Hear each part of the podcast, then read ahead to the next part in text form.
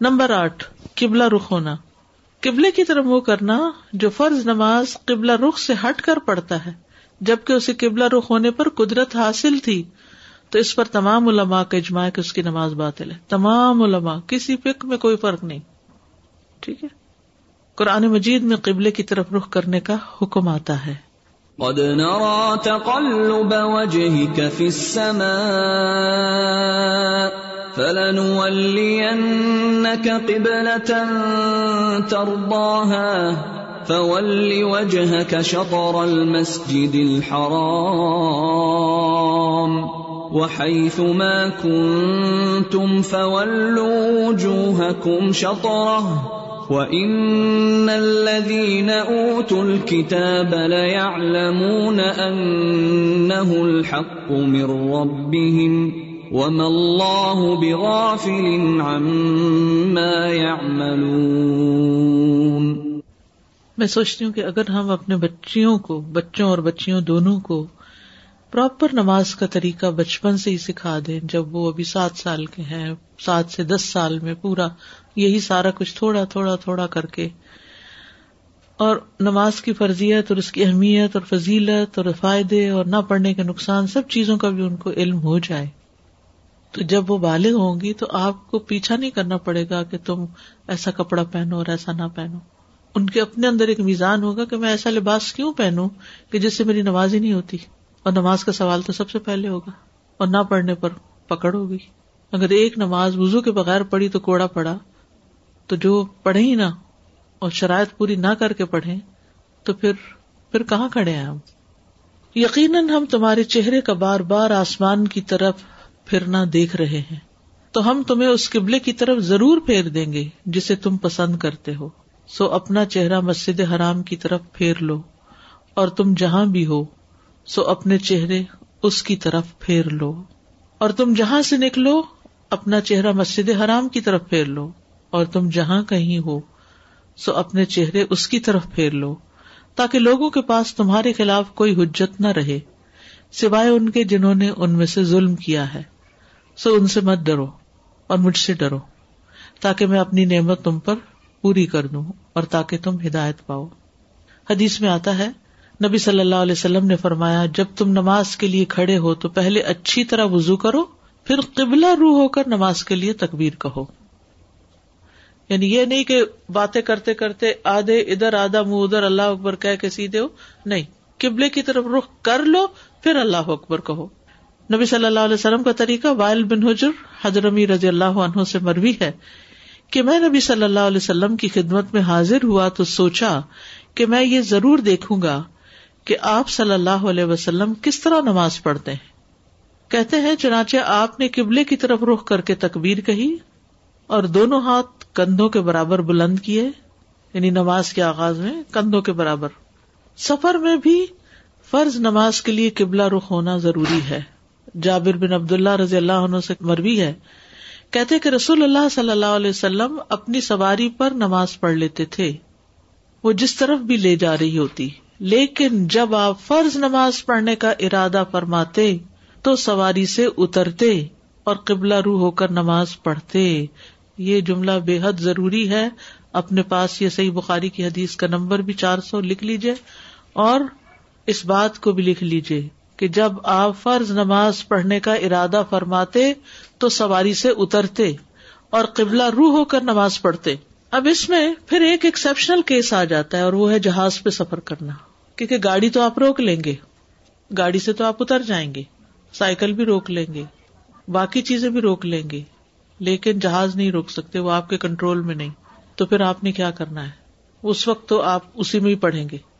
لیکن other wise فرض نماز کے لیے اتر کر گاڑی روک کے جمع کر لیجیے لیکن چلتی گاڑی میں سوائے شدید مجبوری کے کہ مثلاً آپ بس پہ سفر کر رہے ہیں اور بس والے روک ہی نہیں رہے، فجر کی نماز جا رہی ہے، اس کو تو کسی اور کے ساتھ جمع بھی نہیں کر سکتے، نہ آپ تحجد کے وقت فجر پڑھ سکتے ہیں، نہ آدھی رات فجر پڑھ سکتے ہیں، اور سورج نکلنے کے بعد بھی نماز قزا ہو جائے گی، اس وقت بھی نہیں پڑھ سکتے، تو وہ ایک لمیٹڈ سا ٹائم ہے اور نہ بس روکنے کے لائق ہے آپ اور نہ جہاز روکنے کے لائق، اب آپ اسی کے اندر ہی پڑیں گے۔ ادر وائز اگر آپ خود ڈرائیو کر رہے ہیں، تو روک کے نیچے اتر کے پھر نماز پڑھیں گے۔ ہاں اگر کوئی دشمن کا خوف ہے، کسی جنگلی جانور کا خوف ہے، یا کوئی ایسی جگہ ہے کہ جہاں پر آپ، تو پھر پھر بھی ایکسپشنل کیس ہو جاتا ہے۔ بھول کر یا غلطی سے قبلے کی طرف نماز نہ پڑھنے کا حکم۔ اچھا بازو کا ایسا ہوتا ہے نا، آپ کسی کے گھر جاتے ہیں اور وہ آپ کو قبلے کا رخ ہی نہیں بتاتے۔ یا غلطی سے جا نماز ہی الٹی ڈال کے چلے جاتے ہیں ایکسائٹمنٹ میں، کہ کوئی سب ہو چکا ہے میرے ساتھ۔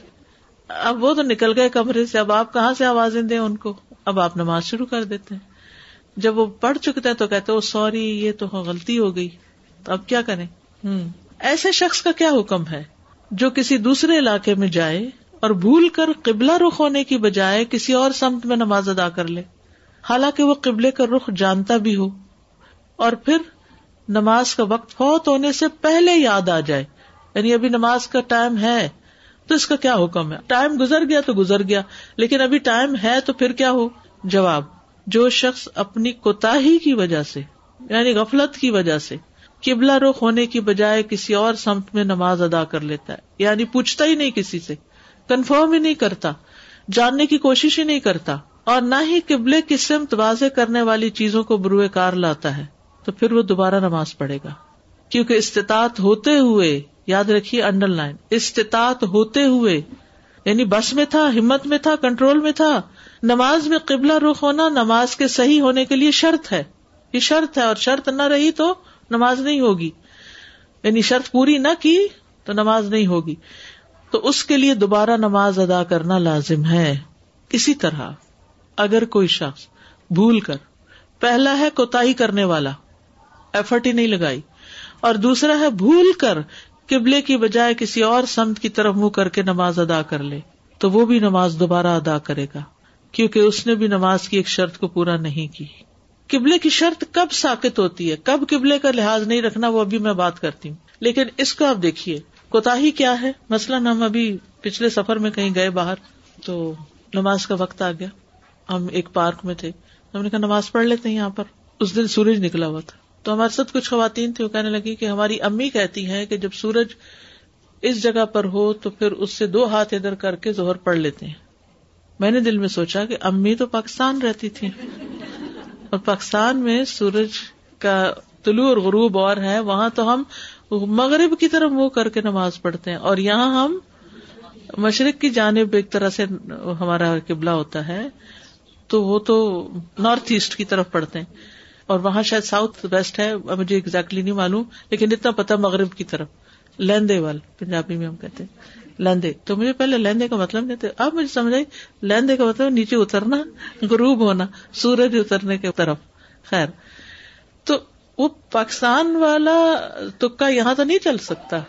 تو میں نے کہا، جب اب ہمارے پاس آئی فونس ہیں اور اس میں قبلہ کی ایپ ہے، تو ہم کیوں نہ چیک کریں۔ اب جب میں نے چیک کیا تو ان کے اور میرے میں اچھا خاصا فرق تھا۔ تو ہم کوتا ہی نہ کریں، سستی نہ کریں۔ کون فون کھول کے ایپ کھولے اور پھر اس میں سے قبلہ ڈھونڈے اور پھر وہ لگائے اور پھر دیکھے۔ کتنی دیر لگتی ہے بھائی؟ میسج چیک کرنے کے لیے تو ہم ہر وقت کھولنے کو تیار ہیں، قبلہ دیکھنے کو ہم تیار نہیں ہاں؟ تو کچھ دیر نہیں لگتی، سب لوگوں کو پریکٹس گروپ میں کروائے کہ اپنے اپنے فون کھلوائے ان کے اور ان کو کہے نکالے قبلہ۔ اور جس کے پاس ایپ نہیں، سب کی ایپ چیک کریں۔ جس کے پاس ایپ نہیں، اس کی ڈلوائیں۔ کیونکہ آپ دیکھیں کہ یہاں ہم ہر وقت بادل اور بارش اور سورج کا تو حساب ہی نہیں۔ اور بعض اوقات ہم ایسے علاقے میں ہوتے ہیں کہ جہاں پر گھر جو ہے وہ مشرق، مغرب یا ساؤتھ ایسٹ کی ڈائریکشن میں نہیں بنے ہوتے، وہ ایک دم چینج ہو جاتا ہے اور ہم اپنے حساب سے میرا خیال ادھر ہی ہے خیال سے پڑھنے لگتے تو نہیں کوتا ہی نہیں کرنی، قبلے کی طرف منہ کرنا لازم شرط ہے نماز کی صحت کے لیے۔ اور اگر کبھی کوتا ہو گئی یا بھول ہو گئی اور کسی نے آ کے کہا، نہیں، قبلہ ادھر، نہیں ادھر، تو دوبارہ نماز پڑھیں گے، اگر نماز کا وقت ہے، اگر گزر گیا تو پھر اللہ معاف کر دے۔ قبلے کی شرط کب ساکت ہوتی ہے؟ نمبر ایک، مریض کے لیے رخصت ہے، کیونکہ اس کے لیے تکلیف ہے۔ تو ضرورات طبیح المحدورات ٹھیک ہے؟ تو مریض کے لیے رخصت ہے۔ جب کوئی شخص استقبال قبلہ سے آجز ہو مثلاً مریض جو اپنا چہرہ قبلہ رخ نہ کر سکتا ہو، چہرہ قبلہ رخ نہ کر سکتا ہو، گردن اکڑی ہوئی ہے، مشینیں لگی ہوئی ہیں، وہ آپ ہسپتال میں سب کچھ الٹا دیں گے؟ کچھ کچھ جگہوں پہ تو ہم کر بھی نہیں تھے۔ کچھ عرصہ پہلے میں ایمرجنسی میں گئی، تو اب وہ ڈرپ لگی ہوئی تھی، آئی وی لگی ہوئی تھی اور نماز کا وقت آ گیا، تو میں نے کہا کہ میرا چینج کرے میں تو قبلے کی طرف وہ کر تو خیر کھینچ تان کے جتنا میکسیمم وہ میرے ساتھ جو اٹینڈنٹ تھا، میں نے کروا لیا کیونکہ وہ الگ کمرہ تھا۔ اب اگر وارڈ میں ہے آپ، تو آپ کس طرح کروائیں گے؟ آپ سارے مریضوں کو مشکل میں ڈالیں گے۔ امپاسبل ہوتا ہے بعض اوقات، کچھ بھی چینج کرنے کیونکہ چھوٹی چھوٹی جگہ ہوتی ہیں اور بیڈ کے ساتھ کئی اور لوازمات ہوتی ہیں تو آپ چینج نہیں کر سکتے۔ ایسی صورت میں پھر جدھر بھی منہ آتا ہے، ادھر پڑھ لیں۔ تو ایسے میں استقبال قبلہ ساکت ہو جائے گا۔ کیونکہ اللہ تعالیٰ کا فرمان ہے فتق اللہ مستتا تم اللہ کا تقوا اختیار کرو جتنی تم میں استطاعت ہے۔ جتنا کر سکتے، جو چیز تمہارے بس سے باہر ہے، بس پھر وہاں حکم گیا۔ شدید خوف کے وقت، اگر خوف بہت زیادہ ہو تو ہر شخص جیسے ممکن ہو نماز پڑھ لے۔ تنہائی میں پڑھ لے، پیدل یا سوار ہو کے پڑھ لے، قبلے کی طرف رخ ہو یا نہ ہو، بس پڑھ لے، نماز پڑھ لے۔ جیسے پہلے میں نے ارض کیا نا، کسی جانور کا خوف ہے، کسی دشمن کا خوف ہے اور نماز تو ہر ایک میں فرض ہے، کوئی فوج میں ایسے پائی ہے، کچھ بھی۔ امام مالک فرماتے ہیں کہ نافے بیان کرتے ہیں۔ مجھے یقین ہے کہ عبداللہ بن عمر نے یہ طریقہ نماز رسول اللہ صلی اللہ علیہ وسلم سے سن کر ہی بیان کیا ہوگا۔ ٹھیک ہے؟ یعنی یہ ان سے مربی ہے۔ سفر میں نفل نماز کے وقت قبلہ فالو کرنا ضروری نہیں۔ ہو تو اچھا لیکن ضروری نہیں۔ ہر میں رخصتیں بھی ہیں نا۔ اس سے بڑا مزہ آتا ہے۔ کہ جہاں اللہ سبحان تعالیٰ پابندی لگاتے ہیں، وہاں اجازت دیتے تھے۔ تو عبادت میں اصل اطاعت ہے۔ اگر یہ کہا جائے کھڑے ہو جاؤ تو کھڑے ہو جاتے ہیں۔ کہ بیٹھ جاؤ، بیٹھ جاتے ہیں۔ غلام ہے نا آپ کے۔ آپ ہی نے تو پیدا کیا۔ سب کچھ آپ ہی کا تو ہے۔ آپ کو خوش کرنا ہے نا ہمیں۔ ہاں؟ کیونکہ آپ نے ہمیں اتنا خوش کیا، اتنا کچھ دے کے۔ تو ہم سے اتنا بھی نہیں ہوتا۔ کوئی بھی تعلق دو طرفہ ہوتا ہے۔ کوئی بھی ریلیشن شپ ون سائڈیڈ نہیں ہوتا۔ اگر ایک طرف سے آپ پر احسانات کی بارش ہو رہی ہے اور آپ کسی بھی احسان کو نہیں مانتے اور کہتے کیوں پڑھو نماز؟ تو نہیں، یہ بات تو نہیں ٹھیک نا۔ اس نے آپ کو اتنا کچھ دیا، اب کچھ آپ بھی کریں۔ اس نے اتنا نہیں مانگا جتنا اس نے ہمیں دیا۔ بس تھوڑا سا جسٹر شو کرو اپنا۔ ٹائم پر آ جاؤ۔ اور وہ بھی اس لیے فرض کیا کہ اس میں ہمارا ہی فائدہ تھا۔ ٹائم مینجمنٹ جتنی نماز سے میں نے سیکھی پرسنل لائف میں، اتنی کسی اور چیز سے نہیں سیکھی۔ کہ نماز تو پڑھنی ہے اور اس کے ساتھ ساتھ آپ اپنے کام باندھ لیں۔ تو سفر میں نفل نماز کے وقت اگر کوئی دوران سفر گاڑی یا ہوائی جہاز یا اونٹ وغیرہ پر نفلی نماز ادا کرنا چاہے تو جس طرح بھی سواری کا رخ نماز ادا کر سکتا ہے۔ مثلاً وطر، قیام اللیل، چاشت وغیرہ کی نماز پڑھی جا سکتی۔ اور جہاز میں تو فرض بھی پھر پڑھ سکتے ہیں کیونکہ آپ اس کا رخ نہیں موڑ سکتے۔ آسان نہیں ہے موڑنا۔ اگر کوئی مسلمان پائلٹ بھی ہو تو آپ اس کو نہیں کہہ سکتے کہ پلیز رخ موڑ لو، کہیں اور جا پہنچے۔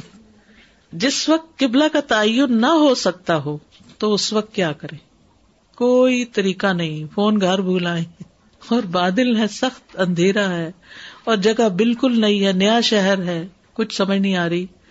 نہ کہیں نارتھ ویسٹ ایسٹ کا کوئی سائن ہے۔ اب کیا کریں؟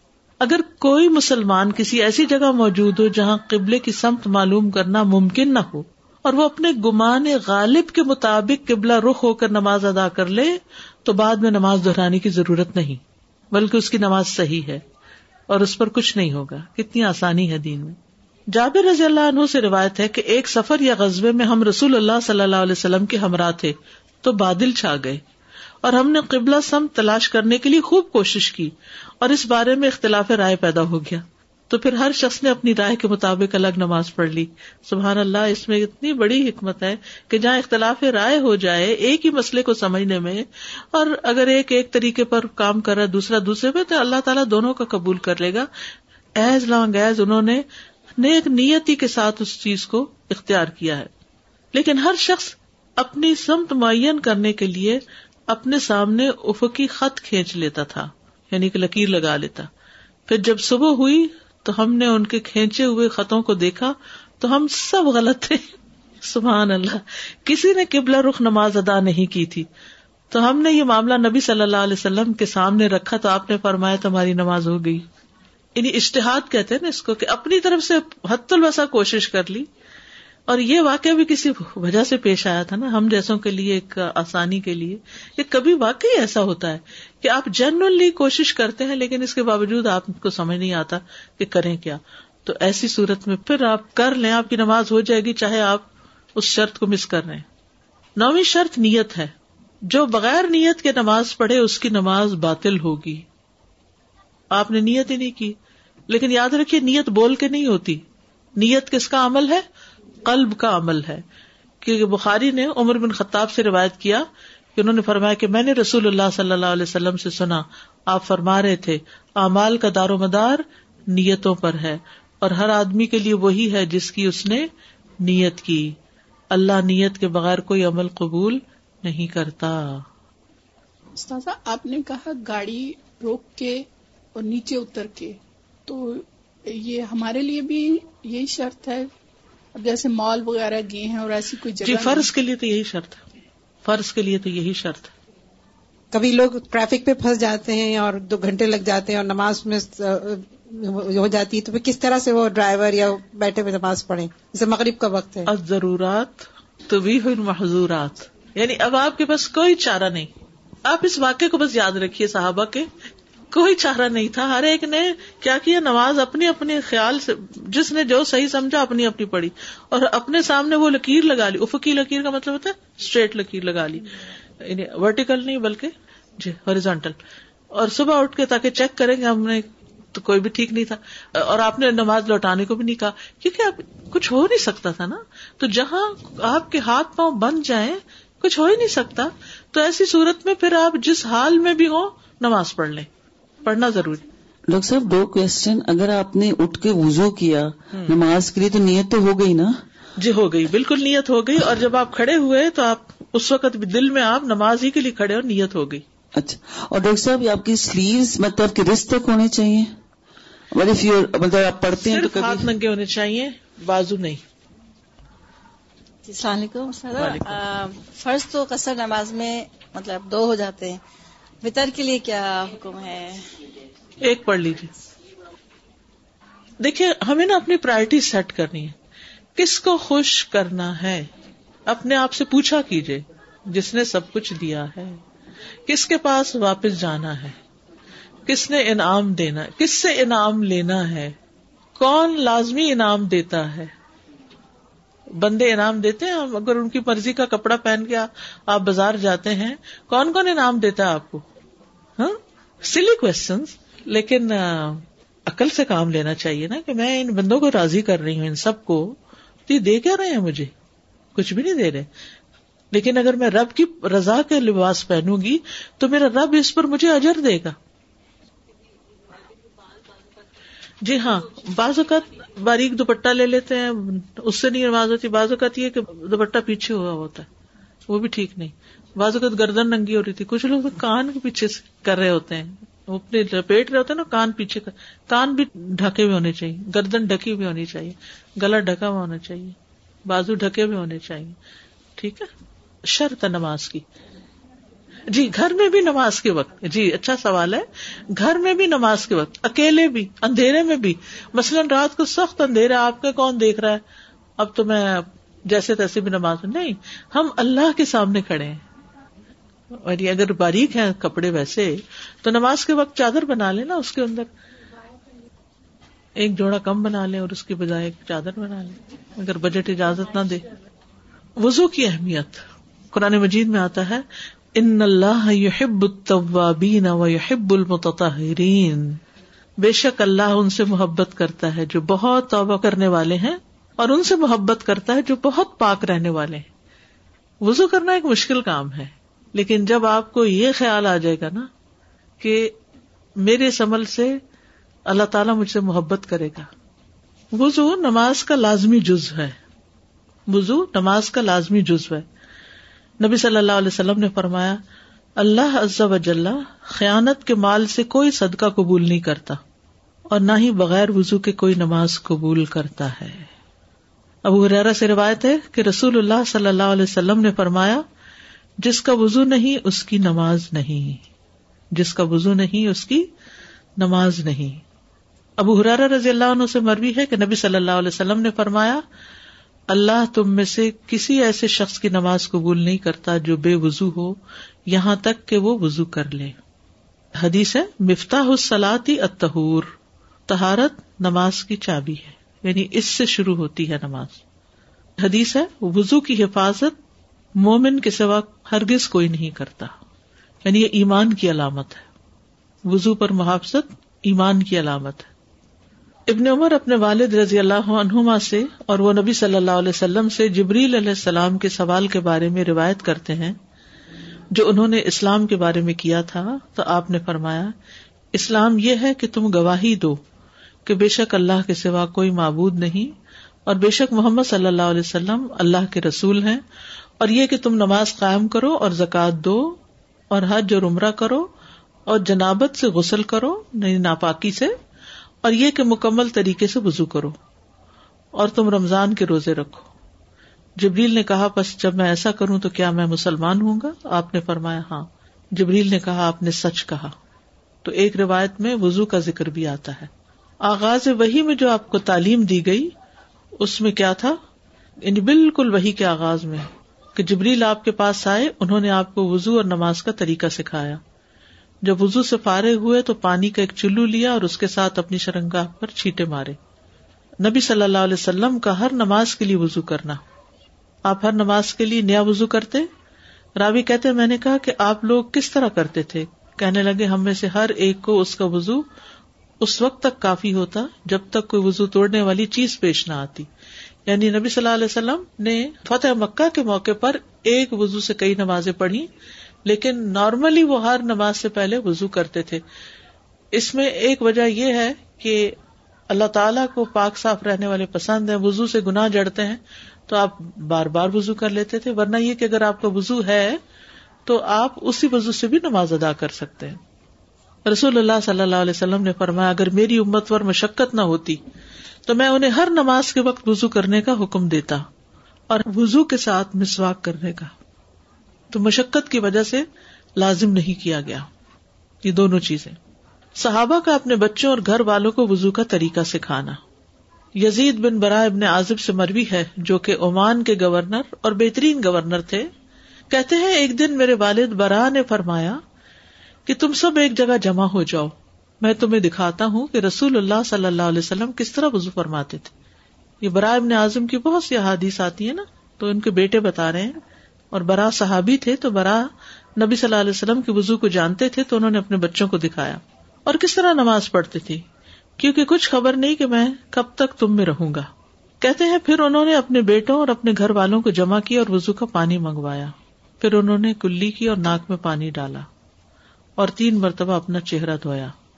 تین مرتبہ دایا ہاتھ دھویا اور تین مرتبہ بایاں ہاتھ دھویا۔ پھر اپنے سر کا مسا کیا اور اپنے کانوں کا ان کے اندر اور ان کے باہر سے مسا کیا۔ پھر دائیں پاؤں کو تین مرتبہ دھویا، پھر بائیں پاؤں کو تین مرتبہ دھویا اور فرمایا کہ میں نے کسی قسم کی کمی نہیں کی کہ تمہیں رسول اللہ صلی اللہ علیہ وسلم کا طریقہ وزو دکھا دوں۔ پھر وہ اپنے گھر میں داخل ہوئی اور نماز پڑھی جس کی حقیقت ہمیں معلوم نہیں کہ وہ فرض تھی یا نفل تھی۔ پھر باہر آئے، نماز کا حکم دیا، اقامت کہی گئی اور انہوں نے ہمیں زہر کی نماز پڑھائی۔ میرا خیال ہے کہ میں نے ان سے صورت یاسین کی کچھ آیات ان کی نماز میں سنی۔ یعنی ہلکا ہلکا پڑھ رہے تھے کہ جس سے دوسرے کو پتا چل گیا کہ پڑھ کیا رہے پھر اثر کی نماز پڑھائی، پھر مغرب کی پڑھائی، پھر عشاء کی اپنے اپنے وقت پر اور فرمایا کہ میں نے کسی قسم کی کمی نہیں کی کہ تمہیں رسول اللہ کا طریقہ وزو دکھا دوں اور یہ کہ وہ کیسے نماز پڑھتے تھے۔ تو اس سے پتا چلتا ہے کہ بچوں کو باقاعدہ کر کے سکھانا چاہیے۔ نبی صلی اللہ علیہ وسلم کے صحابہ جو تھے وہ لوگوں کو نبی صلی اللہ علیہ وسلم کے وزو کا طریقہ سکھاتے تھے۔ عثمان بن عفان نے ایک مرتبہ لوگوں سے فرمایا، کیا میں تمہیں اس بات سے خبر نہ دوں کہ رسول اللہ صلی اللہ علیہ وسلم کس طرح وزو کرتے تھے؟ ہم نے کہا، کیوں نہیں؟ چنانچہ انہوں نے پانی منگوایا، پھر اپنا چہرہ تین مرتبہ دھویا، تین مرتبہ کلی کی، تین مرتبہ ناک میں پانی ڈالا، تین مرتبہ اپنے دونوں بازو کو اپنی کوہنیوں تک دھویا، پھر اپنے سر اور اپنے کانوں کا مسا کیا اور تین مرتبہ اپنے پاؤں دھوئے، پھر فرمایا کہ رسول اللہ صلی اللہ علیہ وسلم اسی طرح وزو فرماتے تھے۔ عطا بن یسار نے بیان کیا کہ ہم سے ابن عباس نے کہا، کیا تم پسند کرتے ہو کہ میں تمہیں دکھاؤں کہ رسول اللہ صلی اللہ علیہ وسلم کیسے وزو کرتے تھے؟ انہوں نے برتن منگوایا، اس میں پانی تھا، تو آپ نے دائیں ہاتھ سے چلو لیا۔ اچھا اصل میں اس ساری حدیثوں میں ہاتھ دھونے کا ذکر نہیں، تو وہ یہ ہے کہ ہاتھ پہلے دھو کے پھر برتن میں ہاتھ ڈال کے وہ وزو کرتے تھے۔ اس وجہ سے ذکر نہیں آ رہا۔ اپنے دائیں ہاتھ سے چلو لیا اور کلی کی اور ناک میں پانی لیا۔ پھر دوسرا چلو لیا، اپنے دونوں ہاتھوں کو جمع کر لیا اور اپنا چہرہ دھویا۔ پھر اور چلو لیا اور اپنا دایاں بازو دھویا۔ پھر اور چلو لیا، اپنا بایاں بازو دھویا۔ پھر ایک مٹھی میں پانی لیا اور اپنے ہاتھ کو جھاڑا اور اسے سر اور کانوں کا مسا کیا۔ پھر مٹھی میں پانی اور لیا اور اسے اپنے دائیں پاؤں پہ چھڑکا، جبکہ اس میں جوتا بھی تھا۔ اور اپنے دونوں ہاتھوں سے اسے ملا۔ ایک ہاتھ پاؤں کے اوپر سے اور ایک جوتے کے نیچے سے۔ اور پھر اپنے باؤں پاؤں کے ساتھ ایسا ہی کیا۔ اس کو میں تھوڑا سا اور وضاحت کروں گی۔ وہ یہ کہ وزو جو ہے، اس میں آپ نے ابتدا میں دیکھا کہ تین دفعہ کلی، تین دفعہ ناک میں پانی ڈال ایک یہ طریقہ۔ دوسرا کیا ہے جو اس میں ہے کہ ایک ہی دفعہ پانی لے کے آدھے پانی سے کلی کی اور باقی پانی سے ناک میں پانی ڈال لیا۔ پھر دوسری دفعہ اسی طرح اور پھر تیسری دفعہ اسی طرح۔ یعنی ہر دفعہ میں کلی اور ناک میں پانی ایک ہی پانی سے دے لیا۔ ٹھیک ہے؟ تو آپ الگ الگ بھی کر سکتے ہیں۔ تین کلیاں اور تین دفعہ ناک میں پانی ڈالا اور یہ بھی کر سکتے ہیں کہ ایک ہی چلو سے دونوں کام ساتھ ساتھ سائملٹینسلی اور پھر ایک مٹھی پانی میں لیا، اپنے ہاتھ کو جھاڑا۔ یعنی پھر پانی لے کے ہاتھ جھاڑ کے پھر مسا کیا۔ یہ نہیں کہ بازو دھوئے تو ویسے ہی مسا کے ہاتھ تو گیل نہیں۔ نہیں الگ پانی لیا مسا کے لیے۔ پھر مٹھی میں اور پانی لیا اور اسے اپنے دائیں پاؤں پہ چھڑکا، جبکہ اس میں جوتا بھی تھا یعنی جیسے چپل پہنے ہوئے ہاں؟ اور اپنے دونوں ہاتھوں سے اسے ملا۔ ایک ہاتھ پاؤں کے اوپر سے اور ایک ہاتھ جوتے کے نیچے سے، کا مطلب یہ نہیں کہ جوتا دھو رہے تھے، اس کا مطلب ہے ہیل کے نیچے کی طرف سے، ٹھیک ہے؟ جوتے کے نیچے یعنی تلموں کے نہیں ٹھیک ہے۔ سبحان اللہ و بحمد کا اشد اللہ اللہ اللہ انت استخر کا و اطوب السلام علیکم و رحمۃ اللہ وبرکاتہ۔